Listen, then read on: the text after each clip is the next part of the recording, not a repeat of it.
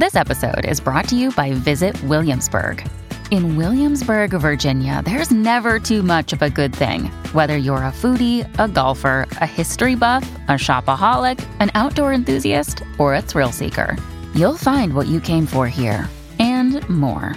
So ask yourself, what is it you want? Discover Williamsburg and plan your trip at visitwilliamsburg.com. Media Podcast Network presents This is Protecting America. Now, here's Emmy winning journalist Rita Cosby. And welcome to another edition of Protecting America. I'm Rita Cosby. The recent arrest of suspected Gilgo Beach, Long Island serial killer Rex Heuermann brought relief, but it has also shaken many people as he was living in the area all those years, not too far from where the bodies were discovered. And he worked as an architect in New York City. So, what are we learning from that case and others that are like it? Well, joining us now is Wendy Whitman. She is an acclaimed longtime TV executive. She's also a producer and also an on air reporter for many years, highly regarded on Court TV and, of course, on The Nancy Grace Show on HLN, where I had the pleasure to work with her. And she is also an expert on the subject of murder in America. She is the author of a brand new book, which is called Retribution, and it's written from the killer's point of view. It is a follow up to her other big book, which was called Premonition. And Wendy Whitman joins us here on the podcast. Great to have you, Wendy. Thank you so much, Rita. It's a pleasure to be on. You know, you have such experience and such a depth of knowledge on these important topics. Obviously, not just Gilgo Beach, but so many others. We're going to get to your book in a moment, too, because it's the basis, all your experience that you put in these novels, but really based on your experiences. Let's start first off with Gilgo Beach. It's a case that you and I covered together uh, when we did a lot of work together. I was so honored to work with you at HLN. Tell me about your thoughts first off with Rex Heuermann. Does he fit the typical profile of a serial killer? Well, that's a great question because, you know, I think especially in cases where it takes a long time till the person's arrested and people are wondering for, for even a decade or longer. Um, Joseph DeAngelo, the Golden State Killer, was 40 years um, waiting to find who it is. So it's like you expect it to be like the boogeyman or some total loser or a very creepy looking person. And from what I've seen from Dennis Rader, BTK, who had very similar background, and Joseph DeAngelo, these were all married men with kids. They had never gotten divorced until they their spouses found out. They managed to hide it from their families. So I would have to say, from what I've seen of a lot of the very big, well-known serial killers, he does fit the profile. And um, if we want to get into BTK right now, BTK himself reached out and said, I knew he was going to be like me and we're the same age. And, you know, we were the same age at the arrest and we were both married with two kids. And it's like his little buddy, you know, like he's sort of proud that he found another one. You know what I mean? And I think, um, I think that they managed to weave their murderous impulses into their lives. And people always expect them to be something different than what they are. They're, they're, they literally are killers among us. That's what they are. Do you believe that he was maybe a copycat of BTK, just as you talked about the uh, BTK kind of saying, yeah, he was mimicking him? I don't, from the way that, from what I know so far of the actual crimes and the actual murders, I don't know if he, I mean, he certainly could have been. I think the age is a coincidence at their time of arrest because they're not the same age. Actually, BTK is older now in the late 70s. They are both married with two kids. That's certainly a coincidence. Um, they were longtime serial killers. BTK did it for much longer, from the 70s to the 90s. Um, and they both were caught. You know, BTK sort of started to taunt the police after he had gone dark for a while. And I think he's a perfect example, just like he reached out about the Gilgo killer, you know, suspect and all that, I think he's someone who definitely creates attention. And we did cover his sentencing, Dennis Rader, and you can see how much he liked going through each detail of each crime, but he was getting all the victims confused. It was very creepy, his whole sentencing. But I, yeah, I think that, um, I think these guys, um, it's it's I, it's really hard to know if he did a copycat killing. I don't think you know. Dennis Rader used to say that certain nights he would just get so wired that he and worked up that he knew he had to go kill someone and sometimes when he was lazy he would literally go just a few blocks away and kill a neighbor so i don't so he did say he was motivated motivated by sexual impulses which is obviously similar to Heuermann i would think um i I, but again, it, it is very hard to know if it was a copycat killing or not. I think they just had a lot in common. You know, it's really disturbing, Wendy, in this case of the Gilgo Beach, the suspect, Rex Heuermann, Police had just said recently that he was engaged in disturbing behavior when they were tailing him. Um, we know that he met some of these women. I think it was through Craigslist. They were escorts. Right. It seems like how much does sort of the sexual desire um, go with the killings, tie, whether it's Heuermann or some of these others? Well, I think that's interesting because I was I was out in California and doing some events for the book, and a question I was asked is the difference in gender and how many how many women murderers there are and how what percent of murders are committed by women versus men, and it's overwhelmingly committed by men. And you know we were saying about the gender gap in that instance, and I think. Um, not that women don't have sexual impulses, but they don't. It's not quite the same in terms of violence and that kind of thing. So I think that that um, it does seem to me that a lot of a lot of male serial killers, whether they commit rape or not, and obviously most of them do, like BTK did, did rape his victims and things like that, or and and Gary Ridgway, the Green River killer, went back after he killed them and, and raped them when they, once they were dead. I mean, you know, these are really sick guys. So I think, uh, from what I've seen, most male serial killers seem to be motivated by some kind of sexual impulse. Why is it you just brought up uh, the disparity too between the two? Are there some cases that you've covered in the past where it's sort of an anomaly, uh, where where they didn't sort of fit the mold that you remember? Um, in terms of the gender, men, women versus men, or just men men in general, uh, both, both, both, both in general. Yeah, in general. Well, I always say that that women, when women do commit murders, and the only known serial killer to me, female serial killer, aside, I think there was one in Canada, but Aileen Wuornos is obviously the best known one in the United States. Um, I think that um, I think that um, answering that question, that women just women killers tend to kill their children sadly, or usually they're abused, and I think men um, are seem to be more driven. So I would say those are the motive from what I've seen from female killers the motivation seems to be something with the relationship thing, either their children, you know, some emotional thing, their children or their spouse. Men uh, uh, very often seem to kill strangers. Not that there aren't personal killings as well, but the serial killers seem to, and, uh, and they do often prey on sex workers. Gary Ridgway did, obviously Heuermann is a suspect at this point, did, and Dennis Rader did not, but he did. He, he did rape his victims and have sex with them. So I, I'm going back to that. That I think that the difference in the genders, if I'm answering the question correctly, is that women seem to have an emotional connection, whether it's to a, a spouse, significant other, or children, and men seem to um, be motivated by some kind of a twisted sexual impulse. This episode is brought to you by FX's The Veil, starring Elisabeth Moss. FX's The Veil is an international spy thriller that follows two women as they play a deadly game of truth and lies on the road from Istanbul to Paris and London. One woman has a secret, and the other has a mission to reveal it before thousands of lives are lost. FX's The Veil, now streaming, only on Hulu. Sign up to The Economist for in depth curated expert analysis of world events and topics ranging from business and culture to science and technology. You'll get the weekly digital edition, online only articles, curated newsletters on politics, the markets, science, culture, and China, and full access to The Economist Podcast Plus. The Economist is independent journalism for independent thinking. Go to economist.com and get your first month free. Mom deserves the best, and there's no better place to shop for Mother's Day than Whole Foods Market. They're your destination for unbeatable savings, from premium gifts to show-stopping flowers and irresistible desserts. Start by saving 33% with Prime on all body care and candles. Then get a 15-stem bunch of tulips for just $9.99 each with Prime. Round out Mom's menu with festive rosé, irresistible berry chantilly cake, and more special treats. Come celebrate Mother's Day at Whole Foods Market.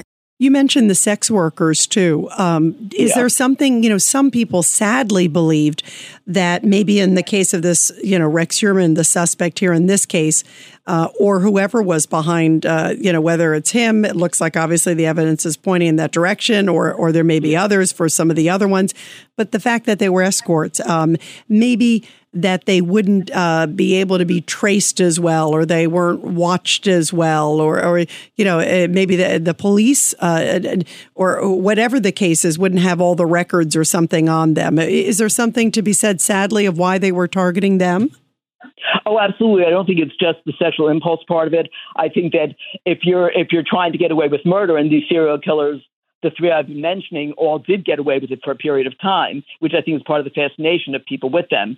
But I think they um, they absolutely um, um, they absolutely um, you know want to get away with it, and they they very often they are able to get away with it for a period of time. And I think that they so preying on people um, that are less on the radar or that, that people just wouldn't care as much about. They they figure, you know, ironically though, we did Gary Ridgway's sentencing hearing, the Green River Killer, and their relatives showed up. These girls were all, you know, prostitutes and sex workers, most of them, and stuff like that. But their families did show up for the hearing, so they weren't not missed. Most of them were missed. But I think obviously the odds are better, and I think a lot of these serial killers are very smart and they they want to get away with it.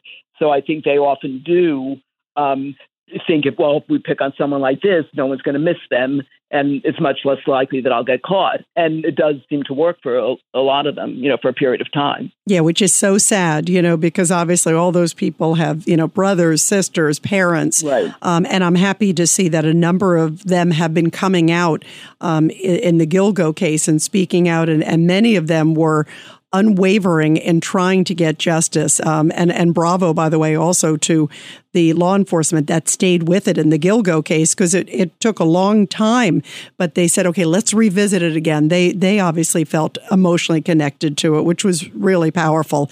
What about the red flags? What are what are some of the red flags in many of these cases? I think um, for these serial killers, you would think flags, and again, it's hard to believe there aren't any red flags. Um, in the case of like Dennis Rader, Dennis Rader, Joseph DeAngelo, and apparently Heuermann, who's again still just a suspect, apparently their families had no clue.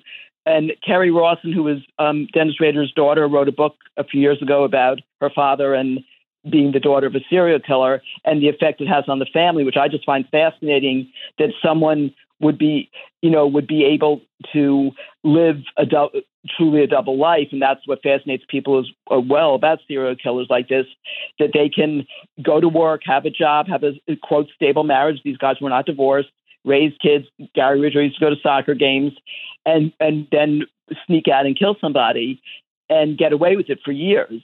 And it is hard to wrap your brain around how they do it and the effect it has on their families.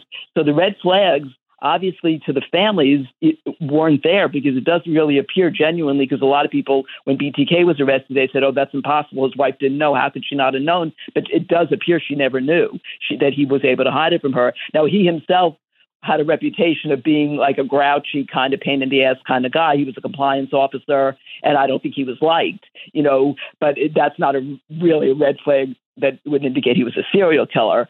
I think um, probably in like a case like Jeffrey Dahmer, who was more of a odd kind of a guy. Um, I'm sure people who knew him well saw signs. I think um, I'm sure they're probably you know, everyone's saying, "Oh, they can't believe it. It's him. How could it be him?" That always seems to be the reaction.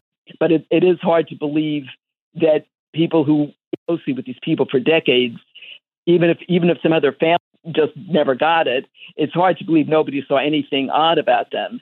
But odd is different than being a serial killer. So the red flags are, you know, don't seem to always be there.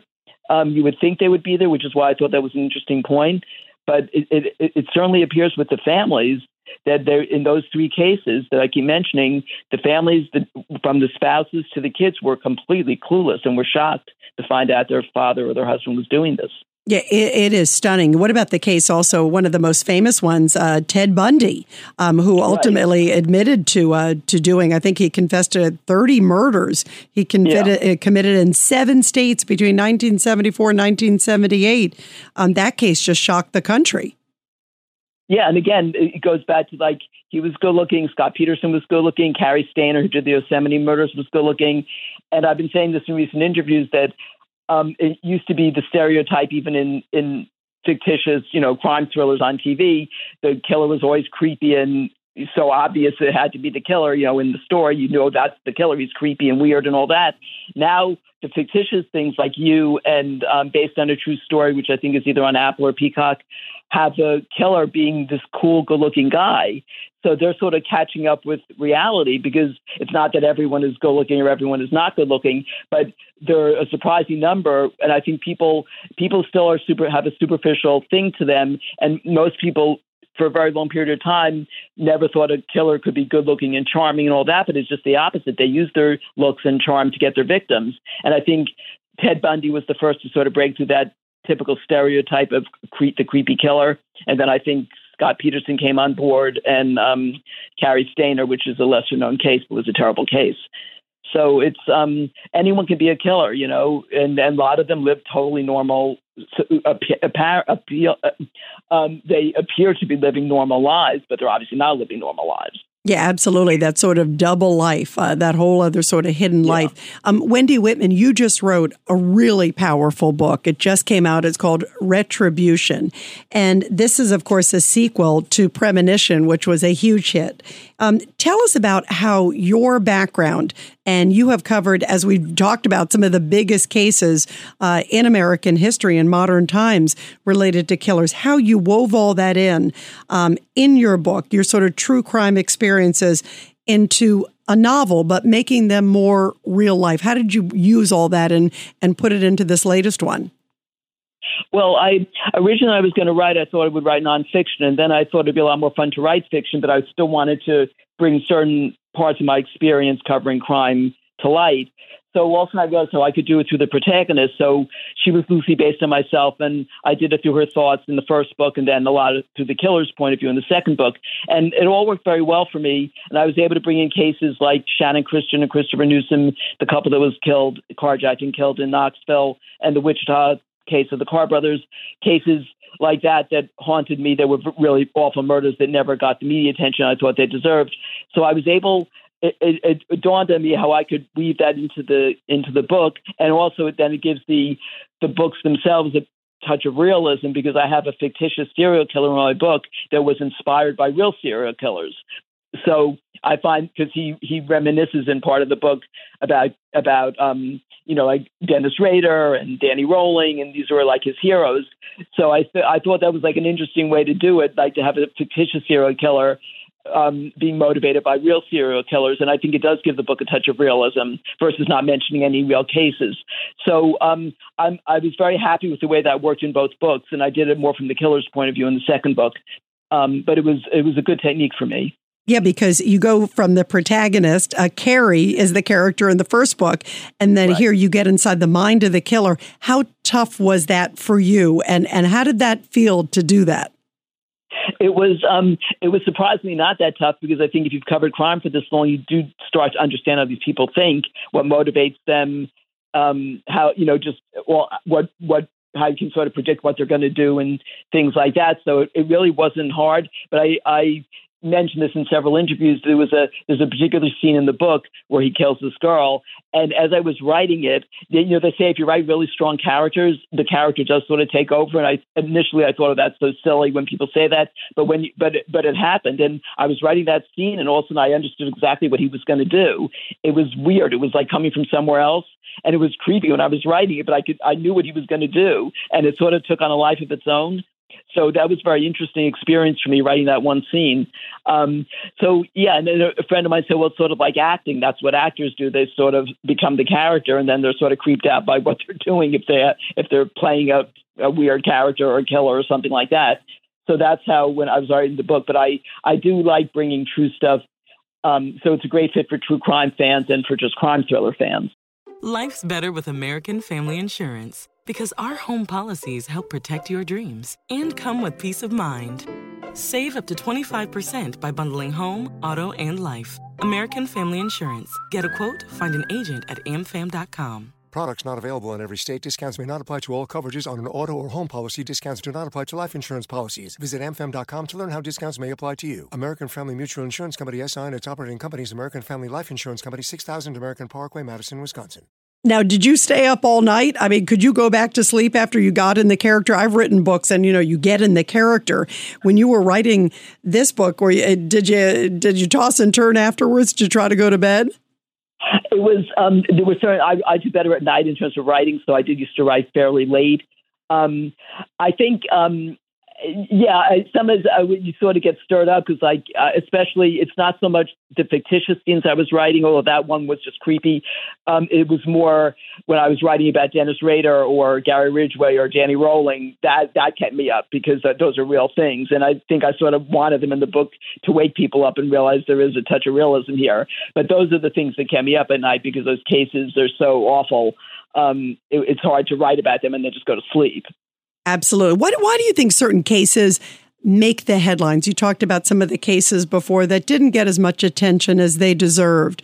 And obviously, uh, every case like this should get attention, especially those that are not solved, so we can get attention to, to get them solved and, and try to bring some comfort to the families. Why do you think some make the headlines and some don't get enough? Um, you know, I always say, like with Scott Peterson, for every Laci Peterson, there are unfortunately loads of women a year who get murdered by their boyfriends or husbands, and no one ever hears about them.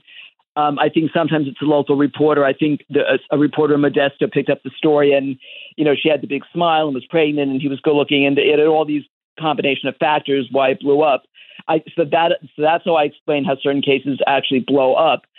Some cases um, people, I think, consider them too controversial. It might depend on racial factors. It could depend on um, the local area, how people react to, to it. If it's a known person in the like, I mean, Dennis Rader was hardly a local hero. He was just a, a known kind of compliance thing, and nobody was sympathetic to him for sure.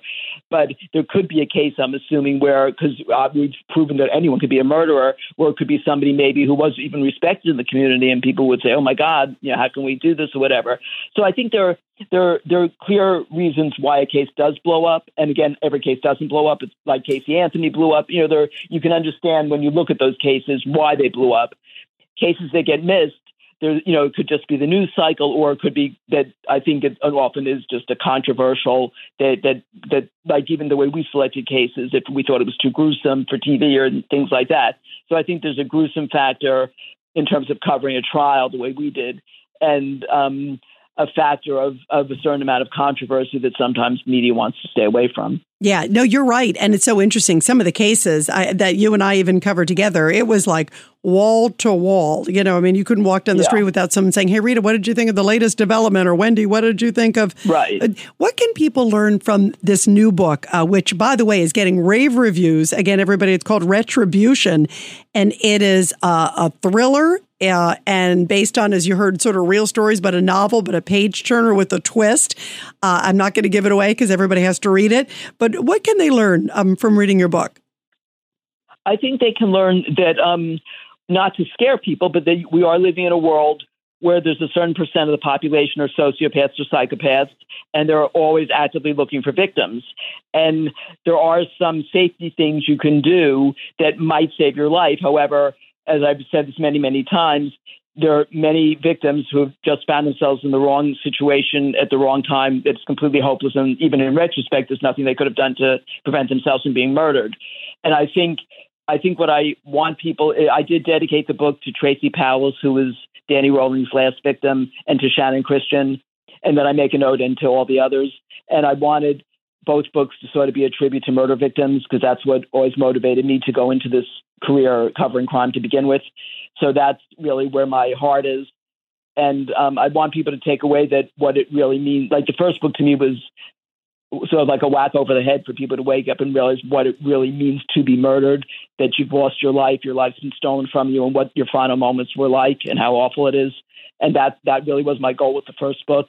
And the second book, since I'm trying to sort of do it more from the killer's point of view, is to warn people that there are psychopaths out there. A lot of them are charming, and you just have to have your, you know, not run around being super paranoid, but you just have to use common sense and try to um, protect yourself in a in a normal way very, very important message that I think everybody um, can learn from, certainly. And, and beautiful that you are honoring those people, those victims um, who don't have a voice, but have a voice through you now. I mean, you've always been such a fighter for justice in this country. That's why I love you so much, Wendy Whitman. Um, everybody, be sure to subscribe and share this podcast. Wendy, um, what a revealing and powerful podcast. Um, and everybody, the new book uh, with a very important message, as you just heard from the great author herself, Wendy Whitman. Wendy, thank you. A real honor to have you here. It was an honor to be on. Thank you so much, Rita. I really appreciate it. And everybody, I'll be back soon with another great edition of Protecting America. And of course, you can catch me every weeknight, 10 p.m. to midnight on the legendary WABC radio. This is Rita Cosby, and thanks for all you do to protect America.